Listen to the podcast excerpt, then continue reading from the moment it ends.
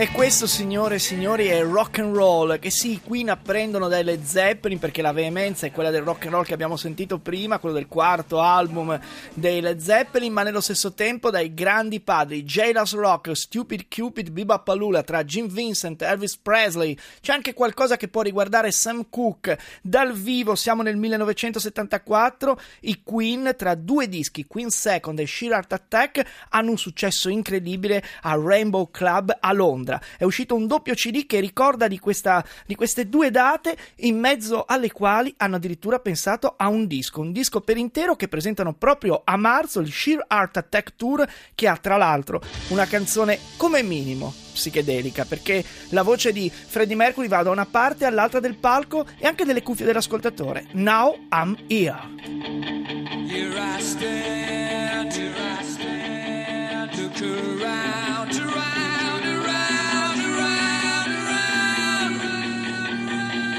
but you won't see me, but you won't see.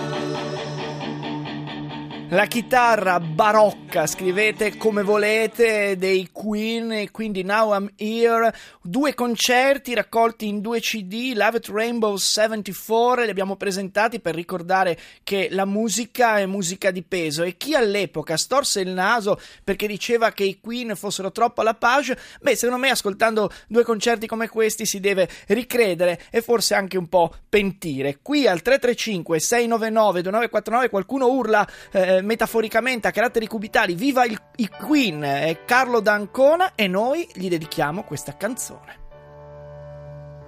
It's so easy, but I can't do it. It's so risky, but I got a chance. It's no funny, there's nothing to laugh about.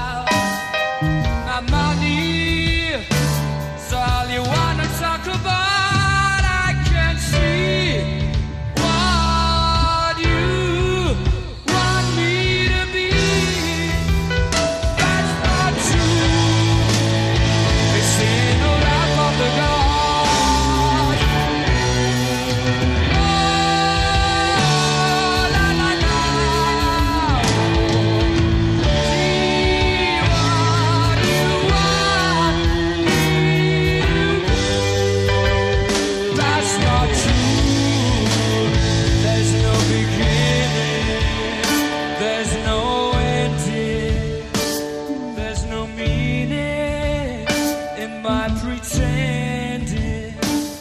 But believe me, life goes on and on and on. Forgive me when I ask you, where do I belong?